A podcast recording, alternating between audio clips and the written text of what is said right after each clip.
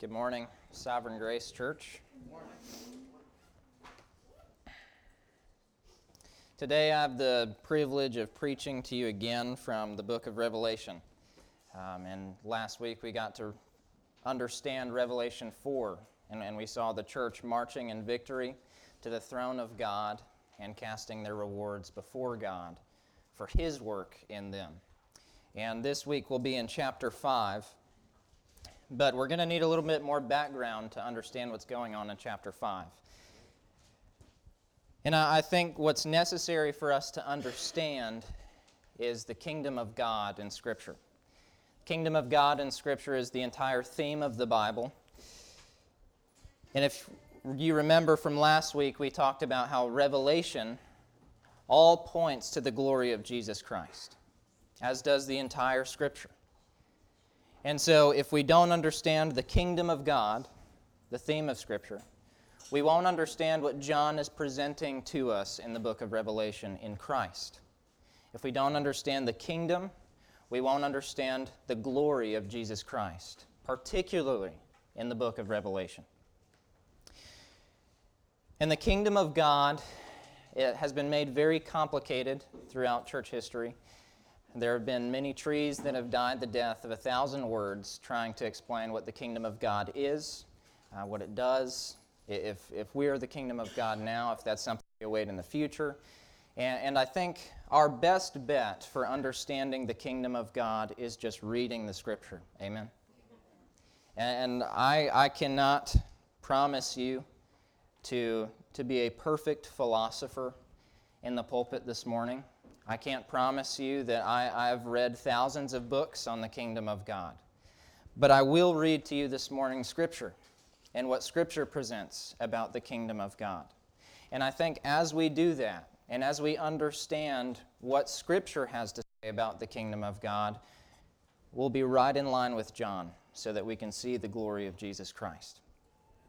And so, the kingdom of God First is the universal kingdom over all creation. In Psalm 10:16 it says Yahweh is king forever and ever. Psalm 103:19 says Yahweh has established his throne in the heavens and his kingdom rules over all. Psalm 145:13 says your kingdom is an everlasting kingdom and your dominion endures from generation to generation.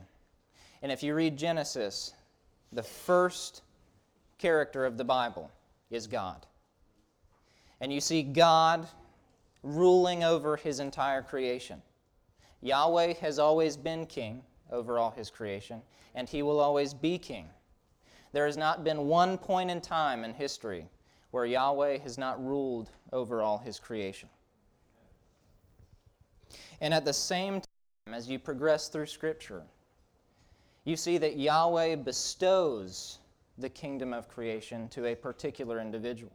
And I think this is incredibly important if we're understanding who Christ is and what he has done. And in the beginning, he creates Adam. And what does he tell Adam? Subdue the earth and have dominion over all creation. Adam was made in the image of God. He was to multiply and fill the earth and in filling the earth and being obedient to the word of God, the king, kingly rule of Yahweh would be well represented and established in all creation. And we understand a little more in Daniel. Whenever Nebuchadnezzar, he's ruling over Babylon, which was the world empire at the time. And he's given a dream, and the point of the dream, Daniel says, is to know that the Most High is the powerful ruler over the kingdom of mankind. So there you have universal kingdom of God. And listen, and gives it to whomever he wishes. So Nebuchadnezzar was to understand that the kingdom over creation belonged to Yahweh, but it was given into the hands of Nebuchadnezzar as he ruled over the earth. Just like Adam, he ruled over all creation. But if we understand the story, Adam fell and he sinned. And he was not able to subdue the earth or have dominion over it. His soul fell. And the kingdom was handed from Adam to Satan. But it's not left without promise. Because in Genesis 3, when God curses the serpent, he says, There will be enmity between your seed and her seed. He shall bruise you on the head, and you shall bruise him on the heel. And so, from the fall, where Adam was not worthy to reign over creation, God promised that a seed would come who would crush the serpent, taking back the kingdom of God and restoring the world like it was in the Garden of Eden. And, and so the Bible tells the rest of this story. What's interesting is that as you progress through the Bible, not only does God make that promise in Genesis 3, but he continues making promises over and over and over again. There are thousands of promises in the Bible, particularly concerning the kingdom of God. And one of those promises is to Abraham. And if you read Genesis carefully, you see that the same seed language is brought up. Says, Your seed shall possess the gate of his enemies. And so Abraham is to understand that through the nation that would come from him and through the people God was going to bring, there would be one in particular that would fulfill the promise to Eve. And at the end of Genesis, it goes from Abraham to Isaac to Jacob, and then Jacob has 12 sons, which would be the 12 tribes of Israel. And in Genesis 49, Jacob makes a promise to Judah. He says, Judah, as for you, your brothers shall praise you. Your hand shall be on the neck of your enemies. Your father's sons shall bow down to you. Judah is a lion's whelp. He crouches, he lies down as a lion. Who dares rouse him up? The scepter shall not depart from Judah, nor the ruler's staff from between his feet, until Shiloh comes. And to him shall be the obedience of the peoples. And so, as Moses, he zooms in over and over again, looking at these genealogies in the book of Genesis, and he's trying to find the seed of promise. He's trying to see who would crush the serpent and take back the kingdom of the world for God. And at the end of Genesis, Jacob promises one of his sons that through him would come that ruler over the nations. And so the story goes on. This people becomes a nation. They're led out of slavery. They're given a law to keep so that God would dwell in their midst. But if you know the story, they were not able to keep that law. Because the problem couldn't be fixed by the law. The problem from the fall in Genesis was not able to be fixed by sacrifices. The problem was the heart of the people, so much so that when Moses is saying that the people are going into the land at the end of Deuteronomy. He notices something very important in Deuteronomy 29 4. He says, Yet to this day, Yahweh your God has not given you a heart to know, nor ears to hear. And so Moses, though given the law, saw the problem. He saw the problem back in Genesis. He said, Even though Israel would go into the land, to that day, God had not given them a new heart. And the story goes on as they're in the land. God makes a promise to David from the tribe of Judah. And he hones in again on this line. And he says to David that there will be one of his sons that will sit on his throne and his kingdom will endure forever.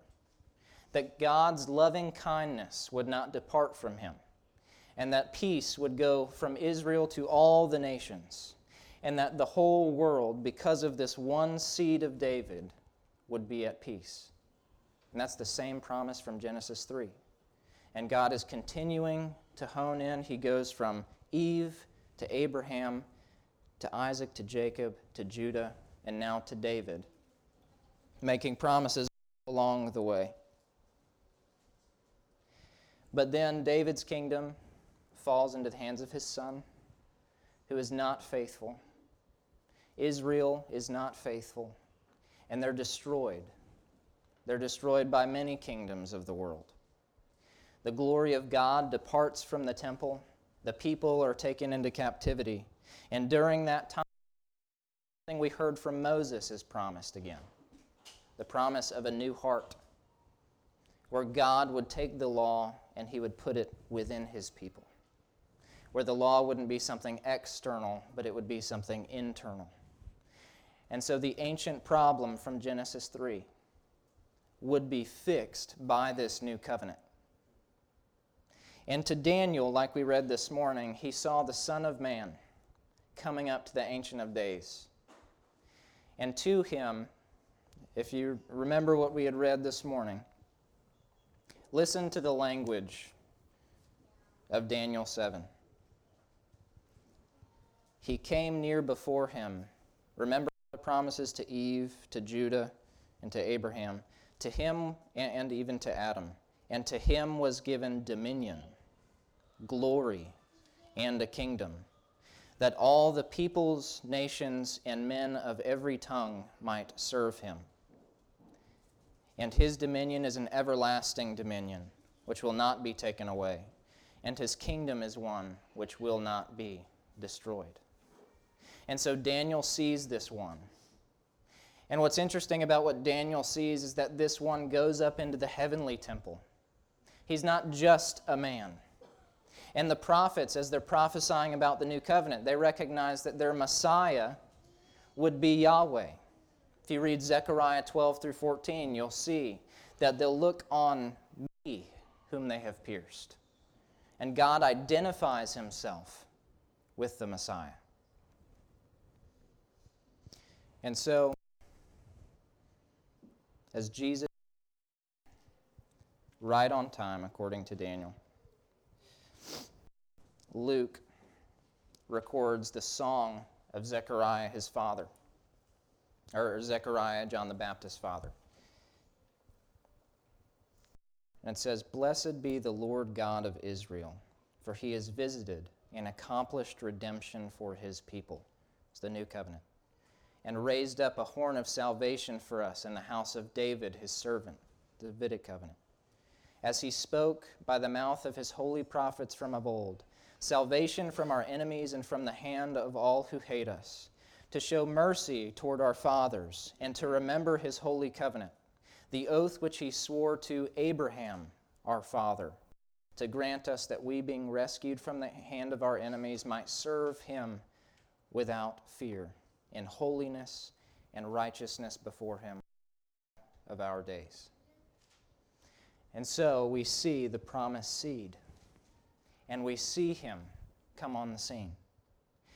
After thousands of years of waiting for this problem to be fixed, and as God zooms in through genealogies, and he finds this one seed in which he is well pleased we realize that all the promises of God don't depend on man's obedience, they don't depend on a nation, but they depend on one man that would crush the head of the serpent. That's some heavy responsibility on someone's shoulders. Because David couldn't do it, he was a man after God's own heart. Abraham couldn't do it, he was the man of faith. And John the Baptist, the greatest man who ever lived, according to Jesus, couldn't do it. But all of God's purposes in history depend upon this Christ. And Paul tells us that this is Christ's purpose. He says, Then comes the end when he, Christ, hands over the kingdom to the God and Father when he has abolished all rule and all authority and power. For he must reign until he has put all his enemies under his feet. And so there you go. What Adam was supposed to be as representative ruler for God in the garden, in which he failed, the last Adam will accomplish. The true and better Adam will accomplish So he would bring all things back into subjection into God. That's our soul. That's the nations. That's all peoples everywhere. That's creation itself. The curse will be undone because of the work of Jesus Christ. And men go back and forth on this, sadly. Where on one hand, you have one position arguing for the kingdom of God and another arguing for a position on the kingdom of God. But everything that we've just said, if you just read the text, if you just read Scripture, that's where you land. As you see all things and every single promise in Scripture depending upon the Lord Jesus Christ. And that God's purposes and all His ways are unchangeable. He doesn't have to erase anything. But in all those promises, in everything He ever gave to His people, He will fulfill every single one in Jesus Christ. And that is the select seed that will crush the head of the serpent. And that's why Christ is the heart of Scripture. That's why when you read Genesis, you can understand that Christ is the point. That Moses is looking for the promised seed. And the seed goes on and on and on until you get to Matthew. And what does Matthew say? The book of the genealogy of Jesus Christ, the son of David, the son of Abraham. And he traces the Davidic line up to Jesus Christ. And so, Revelation, like I said last week, ties that together with a beautiful bow. It's showing us how God intends to accomplish all his purposes in the Lord Jesus Christ. And how all things, how the heartbeat of Scripture will find its home in the person and work of Jesus Christ. And, and this, is, this is the end goal. This is from Revelation. It says, The kingdom of the world has become the kingdom of our Lord and of his Christ, and he will reign forever and ever. We give you thanks, O Lord God the Almighty, who is and who was, because you have taken your great power and have begun to reign. And so Christ will abolish all rule and authority and power. So much so that he'll abolish death itself. And in Christ, he will set up the kingdom of God. And he will rule as Adam should have ruled thus restoring all things back to God. And so this morning we come to Revelation 5. And we come to a pivotal moment in the history of redemption. Last week we saw, like I said, the church coming before God, being presented as a rewarded group. And at the end of chapter 4, they praise Him for His will in creation and how God, by his own will and authority, has created all things. And by the end of chapter 5, we'll see all things and all things created worshiping God the Father and God the Son, Jesus Christ. And so, if you would, Revelation 5, verse 1. Then I saw in the hand of him who is seated on the throne a scroll written within and on the back, sealed with seven seals. And I saw a mighty angel proclaiming with a loud voice, Who is worthy to open the scroll and break its seals? And no one in heaven or on earth or under the earth was able to open the scroll or to look into it. And I began to weep loudly because no one was found worthy to open the scroll or to look into it. And one of the elders said to me, Weep no more. Behold, the lion of the tribe of Judah, the root of David, has conquered, so that he can open the scroll and its seven seals. And between the throne and the four living creatures and among the elders, I saw a lamb standing, as though it had been slain, with seven horns and with seven eyes, which are the seven spirits of God sent out into all the earth. He went and took the scroll from the right hand of him who was seated on the throne. And when he had taken the scroll, the four living creatures and twenty four elders fell down before the Lamb, each holding a harp and golden bowls full of incense, which are the prayers of the saints. And they sang a new song, saying, Worthy are you to take the scroll and to open its seals. For you were slain, and by your blood you ransomed people for God from every tribe and language and people and nation. And you have made them a kingdom and priests to our God, and they shall reign on the earth. Then I looked, and I heard around the throne, and the living creatures and the elders, the voice of many angels, numbering myriads of myriads and thousands of thousands, saying with a loud voice, Worthy is the Lamb who is slain, to receive power and wealth and wisdom and might, and honor and glory and blessing. And I heard every creature in heaven, and on earth, and under the earth, and in the sea, and all that is in them, saying, To him who sits on the throne, and to the Lamb, be blessing, and honor, and glory, and might forever and ever. four living creatures said, Amen. And the elders fell down and worshiped. Would you pray with me? Yahweh our God, by your Spirit, would you grant to us this morning that we would see the worthiness of Christ? Would you please open our eyes to his beauty and his glory? Father, I pray that whatever we've had going on this week, that you would clear all things from our minds so that we would see Christ. Father, all your plans depend upon him. And you have chosen him to be our Savior so that we would be with him always. And so, Lord, would you bless your people this morning?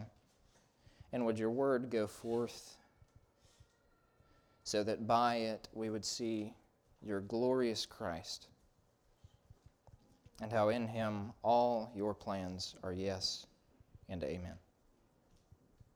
In Jesus' name we pray. Amen. And so this chapter is divided into three sections. First, you have the deed to creation, you have the king of creation, and then you have the response of creation. That's the deed, the king, and the response. And so, verse 1 Then I saw on the right hand of him who is seated on the throne a scroll written within and on the back, sealed with seven seals. And if you're following the story of the kingdom of God, you'll remember how Daniel was given the vision that would describe all of redemptive history. It would describe up to the point when everlasting righteousness would come in, where God would dwell with his people and all things would be made new. And at the end of Daniel, he tells Daniel to seal up the things that he had seen because now was not the time for those things to take place. And Daniel being given visions of the kingdom of God and the fulfillment of all prophecy how heartbreaking that would have been to know that now was not the time to seal up the scroll, to seal up the things that he had seen in the book. And so here we see a sealed scroll. And it has seven seals on it. In ancient culture, the legal documents were sealed. In Rome, they had seven seals pertaining to seven witnesses who affirmed the legal right of whatever was in the document. And so, throughout Revelation, this is the backbone of the book. You have the scroll being unrolled and judgment poured out on the earth. As each seal is broken, so judgment befalls the earth, and it ends in culmination with the Lord Jesus Christ returning to the earth and destroying his enemies and following the storyline of Scripture, you see that the kingdom of God depends on the shoulders of this seed, and that to Daniel it was sealed up in a book. It was concealed because now was not the time. But the beginning of Revelation says that now is the time. There is nothing else that must take place before the kingdom of God is established. That's what's next. And it depends upon the shoulders of Christ. And so you see in the right hand of God his mighty arm. the scroll that will take back the earth. And as I read earlier, will take the kingdoms of the world and make them the kingdom of the Lord God the Almighty and of his Christ. And you can feel this with John. He knows the prophets. Dan- Revelation 4 and 5 is exactly parallel to Daniel 7. And John knows that that scroll has been sealed up since ancient time, that it had not yet been time. And now John is taken to the heavenly temple, and in the right hand of God, he sees that will for creation. And he sees the will for the rest of redemptive history. And you can almost see through his eyes and understand through his heart this is the culmination of all redemptive history. Somebody please open it. Amen. all the suffering that the church is experiencing, all the suffering of the seven churches, all the waiting on Christ to return. Would the Lord open the scroll that the kingdom of God would reign over the entire earth? Suffering and pain would not be any more. But there's an obstacle to this. In verse 2, I saw a mighty angel proclaiming with a loud voice, Who is worthy to open the scroll and to break its seals? The obstacle isn't the angel, the obstacle is worthiness to open the scroll. Who is worthy? Who is able to take upon them all the plans of God from the beginning? Who is worthy to bear that weight on their shoulders? Who in heaven, verse 3, or on earth, or under the earth, could bear that responsibility? That all the many promises of God and all of Scripture be fulfilled. Who is worthy to open the scroll? And it says in verse 3 no one. No one in heaven. Not one angel, not the guardian angels of the presence of God who are in his inner circle, the true presence of God. They're not worthy to take the scroll. The glorified elders are not worthy to take this scroll. That's including Paul. Paul is not worthy to take the scroll. No one on the earth, no king, no man, no ruler, no Roman emperor, no king over all the earth was worthy. Not even under the earth. No one who had died, no demon, not even Satan was worthy to bear that responsibility on his shoulders. So, no wonder in verse 4, John begins to weep loudly. Because as this scroll, sealed up from ancient time, is sitting in the hand of Almighty God, only one requirement is needed to open the scroll. But not one angel or any created thing is able to open the scroll. So it's as if all the plans of God, all the fulfillment of what God has willed from ancient time is now brought to none. All things in the scroll can't be opened. And so John begins to weep.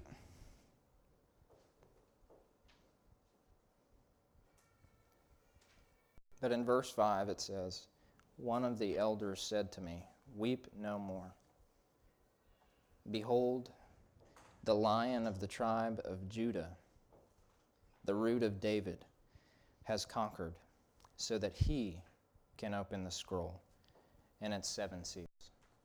And this brings us to the second section of the chapter the king of creation. And at the beginning, the elder says in the ESV, Weep no more. The best translation of this is stop crying exclamation point. Not a hallmark response, weep no more. But stop crying. It's inappropriate because there is one worthy. And if you had recalled to mind the Word of God, you would not be crying. Because as your faith depends upon that one whom you saw with your very eyes, you would not be weeping. Behold, the lion of the tribe of Judah. Remember from Genesis 49, the promise to Judah that all the obedience of the peoples would belong to him. The root of David. Remember the promise to David. This became something the prophets would speak of when they were in exile. A shoot will spring from the stem of Jesse, a branch from its roots will bear fruit. The Spirit of Yahweh will rest on him. He will strike the earth with the rod of his mouth, and with the breath of his lips he will put the wicked to death. And so, you have from the beginning, in Genesis, the lion of the tribe of Judah, and from the end of prophetic history, while they're in exile, while all hope seemed lost, the root of David.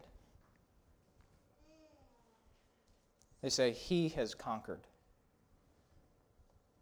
He has conquered. And last week we noticed that that on the earth was not through taking over Rome, it was not through overthrowing the rulers of the kingdom of the world, but it was through his death that he conquered. And this conquering has given him the right to that scroll. Christ, as God, has always had the right. But the writer of Hebrews says that in his incarnation, he had to learn obedience. So, just the same way, in his incarnation, Christ had to accomplish obedience so as to buy the scroll. And it's by his conquering that he has obtained the legal right to the scroll. And right here, if you're picking up on this, this is something interesting. Because what's about to take place in Revelation is the conquering of the earth and all of Christ's enemies. But here the elder says that Christ has conquered, past tense. And this is Christ's select achievement. It's not conquering the earth, but it's the conquering work he did on the cross and in his resurrection. And it's through that work that he has conquered. And so it's as if the judgment of the world, the purging of the earth, setting fire to the sin on this world is a mere snowball effect to the conquering work of Jesus Christ on the cross. And, and you may say, how can that be? How can overthrowing the earth, how can taking back the earth for himself and all peoples be greater than a small death in a small town? And if you think that, you must understand the problem from Genesis. You have to understand your sin. You have to understand what took place when Adam disobeyed God. Because it's no small act for Christ to conquer sin. It's no small thing for him to die and to be raised from the grave, conquering death. And it's no small thing for your sin to be placed on his shoulders for him to bear. Sin is the most invasive of diseases. No psychological help can save you from your sin. No friend can give you good advice for your sin. No family member can provide you enough comfort for your sin. Your sin is an incurable disease apart from the grace of God in Jesus Christ. And Christ has conquered. And He has offered for all who believe in Him for that problem from ancient time to be fixed, for God to reconcile your soul to Himself. And that is how Christ conquered and all judgment in the book of Revelation on the earth is finishing that work. And the cross becomes central to redemptive history. The cross is the centerpiece of the kingdom of God. In verse 6, it says, In between the throne and the four living creatures and among the elders, I saw a lamb standing, as though it had been slain, with seven horns and with seven eyes, which are the seven spirits of God sent out into all the earth. He sees a lamb, a little lamb. This word could be described as a pet, certainly not a lion, certainly not something to oppose the dragon in chapter 12. And he's standing as the throne of God stood in chapter 4. He is set in his place. And it's standing as though it had been slain.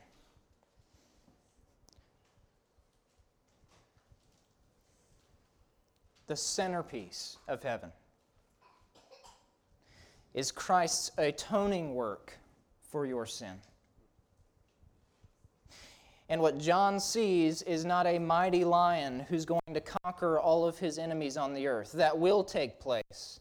But he sees the Lamb of God, the Lamb that was promised to Abraham, the Lamb of the Passover, the Lamb on the Day of Atonement. The writer of Hebrews says that Christ, the Lamb of God, walked into the true Holy of Holies, offering up his own blood to God, but he sat down at the right hand of God, making atonement for his people. And here we have Christ as the perfect sacrifice for your sin, walking up to the throne of God, standing in heaven, as slain but yet alive. But what kind of power could such a small animal have? over his enemies. That's why John says he has seven horns and seven eyes, which are the seven spirits of God. And for animals, horns, especially in biblical time, were representative of their ability to overtake their enemies. And they were representative of what that animal was capable of doing in defense and offense and he has seven horns. He has complete power, and he has complete ability, as though a lamb, through his work on the cross, complete ability to take the scroll. And he says it has seven eyes, which are the seven spirits of God. And this is exactly what Isaiah said The Spirit of the Lord Yahweh is upon me, because Yahweh has anointed me to bring good news to the afflicted. He has sent me to bind up the brokenhearted, to proclaim release to the captives and freedom to prisoners, to proclaim the favorable year of Yahweh and the day of vengeance of our God. And Jesus himself reads this when he goes in the temple in Luke, or excuse me, the synagogue in Luke 4. Spirit of the Lord is upon me, because He has anointed me to preach the gospel to the poor. He sent me to proclaim release to the captives and recovery of sight to the blind, to set free those who are oppressed, to proclaim the favorable year of the Lord. And He closes the book. He says, Today this scripture has been fulfilled in your hearing. But if you caught what he did not read, it was the second half of the part of that scroll to proclaim the day of vengeance of our God. And so here in heaven, you see the Lamb of God, having suffered and been slain for sin, standing in the throne room of God, in the very center of the temple in heaven. And he has seven eyes, the fullness of the Spirit, like Isaiah said he would have. But this time, in the book of Revelation, he is to proclaim the day of vengeance of God. He is taking back what is his and making what has been wrong right. In verse 7, because of these things, he went and took the scroll from the right hand of him who is seated on the throne.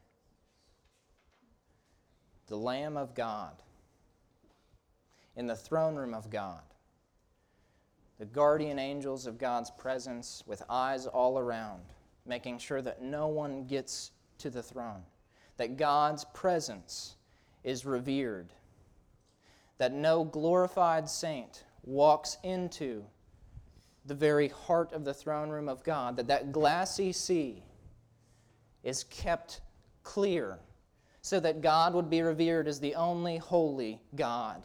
And the Lamb walks straight through them. And he takes the scroll out of the mighty hand of God, thus proclaiming himself to be worthy. What worth is this Christ? That he can walk through the very heart of God's throne, that he can take something that belongs to God upon himself. And that's exactly what Daniel saw. He came near before the Ancient of Days. To him was given dominion, glory, and a kingdom that all peoples, nations, and men of every tongue might serve him. The Lamb who was slain, coming up to the one on the throne to take back what belonged to God, which was lost in the garden. And recognize the gravity of this. I can't, I can't preach to you the full weight of who Christ is. This gave me much trouble this morning knowing that I cannot stand here and tell you of the glories of Christ. That I could not stand here for hours and hours and days and weeks and tell you of the amount of weight that is being placed on Christ's shoulders. That I can't understand with the smallest inch what is the glory of God in Christ Jesus. But please notice the glory of Christ here. That he, of his own initiative, takes upon himself all the will of God for the rest of your soul, all souls, all creation.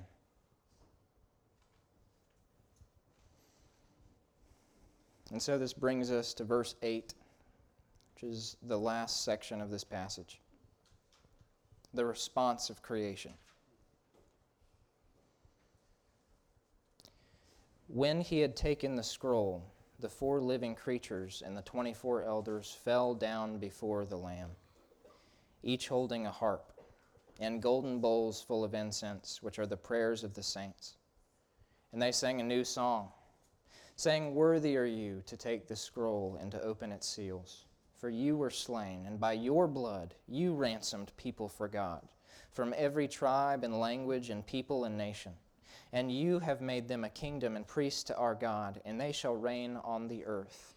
And just like the church and the cherubim in chapter 4 fall down before the Father, so they fall down before Christ. Christ has taken all the will of the Father and he has placed it upon himself. And thus, the church and the cherubim, we fall down before Christ. John says that we'll hold a harp and golden bowls of incense. And scholars agree that the construction of the Greek here informs you that it's the elders holding the harp and the bowls of incense. And this makes sense because you remember the 24 courses of priests. The priests leading the worship in the throne room, the priests singing to the glory of God. The priests in the Old Testament held the bowls of incense, and the priestly divisions were in charge of the worship in the temple. And so,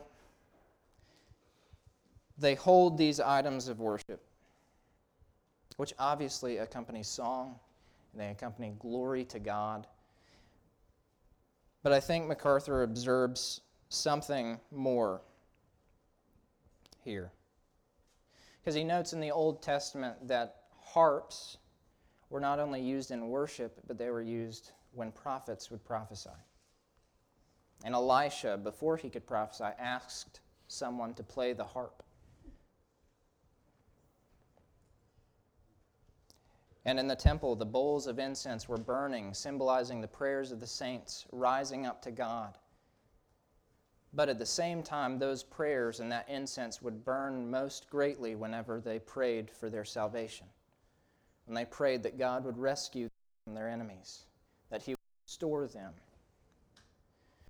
Here in Revelation, then, we don't just, but we have church presenting to Christ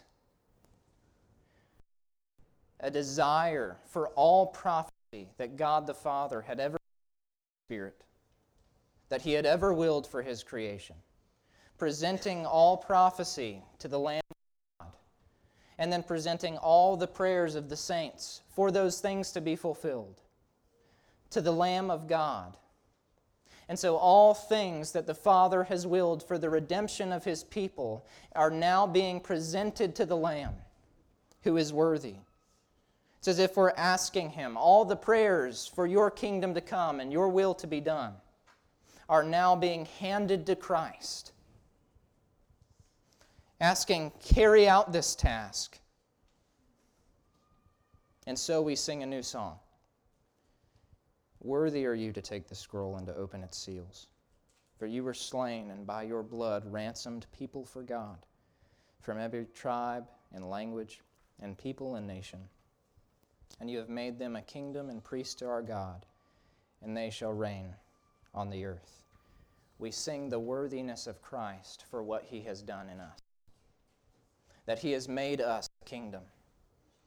Right now, as Christ's church, we are the kingdom of God on the earth. And right now, we proclaim the excellencies of Him who has made us a royal priesthood to God and we proclaim that gospel to the world. And it says that by his work, by his ransoming of his people, that they will also reign on the earth. And so we see that in Revelation 19, when Christ comes back, he comes back with his saints. He comes back and he reigns on the earth. And what an all encompassing kingdom of God. That not only does Christ reign in his church, but that Christ, as the true Adam, will restore all things and will continue to reign with him there. Paul looks forward to this. And he actually he's rebuking the Corinthian church for assuming that they had been reigning at the present time. He says, "You are already filled. You have already become rich. You have ruled without us. And how I wish that you had ruled indeed, so that we might also rule with you. And in his last letter, he said, If we endure, we will reign with him. And so Paul knows that when we reign with Christ, we will all reign with Christ. And in doing so, that is Christ's accomplishment in his church. And so in verse 11 and 12, we see this praise reverberating in the church to all of heaven. It says, I look and I heard around the throne and the living creatures and the elders the voice of many angels, numbering myriads of myriads and thousands of thousands, saying with a loud voice, Worthy is the Lamb who was slain, to receive power and wealth and wisdom and might and honor and glory and blessing. And this, this phrase, myriads of myriads, thousands of thousands, the highest number in Greek. And it says ten thousands and ten thousands and thousands of thousands. And the point is not to do the math, the point is to understand this mighty chorus in heaven. This mighty, innumerable multitude praising God for what he has done. And they're saying, Worthy is the Lamb. They recognize with the church that Christ is worthy to accomplish all things. In verse 13 and 14. And I heard every creature in heaven, and on earth, and under the earth, and in the sea, and all him who sits on the throne, and to the Lamb, be blessing and honor and glory and might forever and ever said, Amen. And the elders fell down and worshiped. And so, that praise that reverberated from the church to all of heaven now goes out into all of creation, where they give glory to where glory is due, where the world up to this moment has rejected Christ and tried to hide Christ and tried to ignore God. Heaven will willingly sing of the glory of God and of His Christ. And then creation, so unwillingly, will sing of the glory of God and of His Christ. And they say that glory ought to be found forever and ever, which is an interesting proposition. Chapter 6 who will cry to hide themselves from the wrath of God and of the Lamb. They will cry for the rocks to fall on them because they are not found in Christ. But these same men are brought low to their knees, and creation bows to the Lamb in heaven. And this is what Paul is speaking of when he says, At the name of Jesus, every knee will bow, of those who are in heaven and on earth and under the earth, and that every tongue will confess that Jesus Christ is Lord to the glory of God the Father. And in Revelation 5, you see that moment. When Christ will take the scroll, and he'll take it from the mighty hand of his Father, so as to accomplish all things for redemptive history. And all things that will be conquered will bow their knee to Christ. And this is much different than what happened when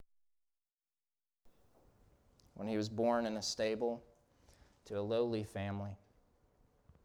No trees crying out of the of him and his father. No kings of the earth bowing down before him. But some shepherds, some men from Babylon, they come to worship Christ.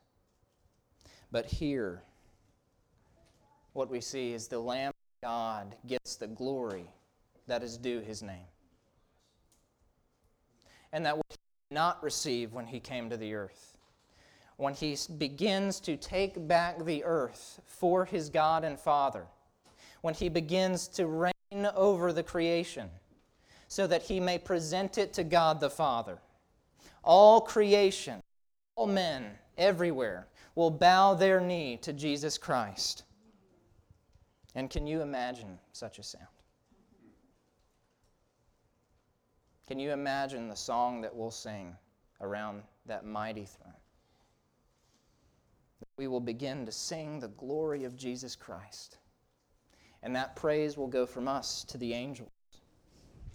And then from the angels to all creation. As Christ begins to all things for his God and Father. And this is no fantasy. This is not something that, that is merely symbolic that we can't understand. This was meant to be a blessing to us. And so in heaven, we will see the Lamb walk right up to his Father. And we'll be there, and we won't miss it. And if you would, can't resist doing this, would you please turn to Revelation 19?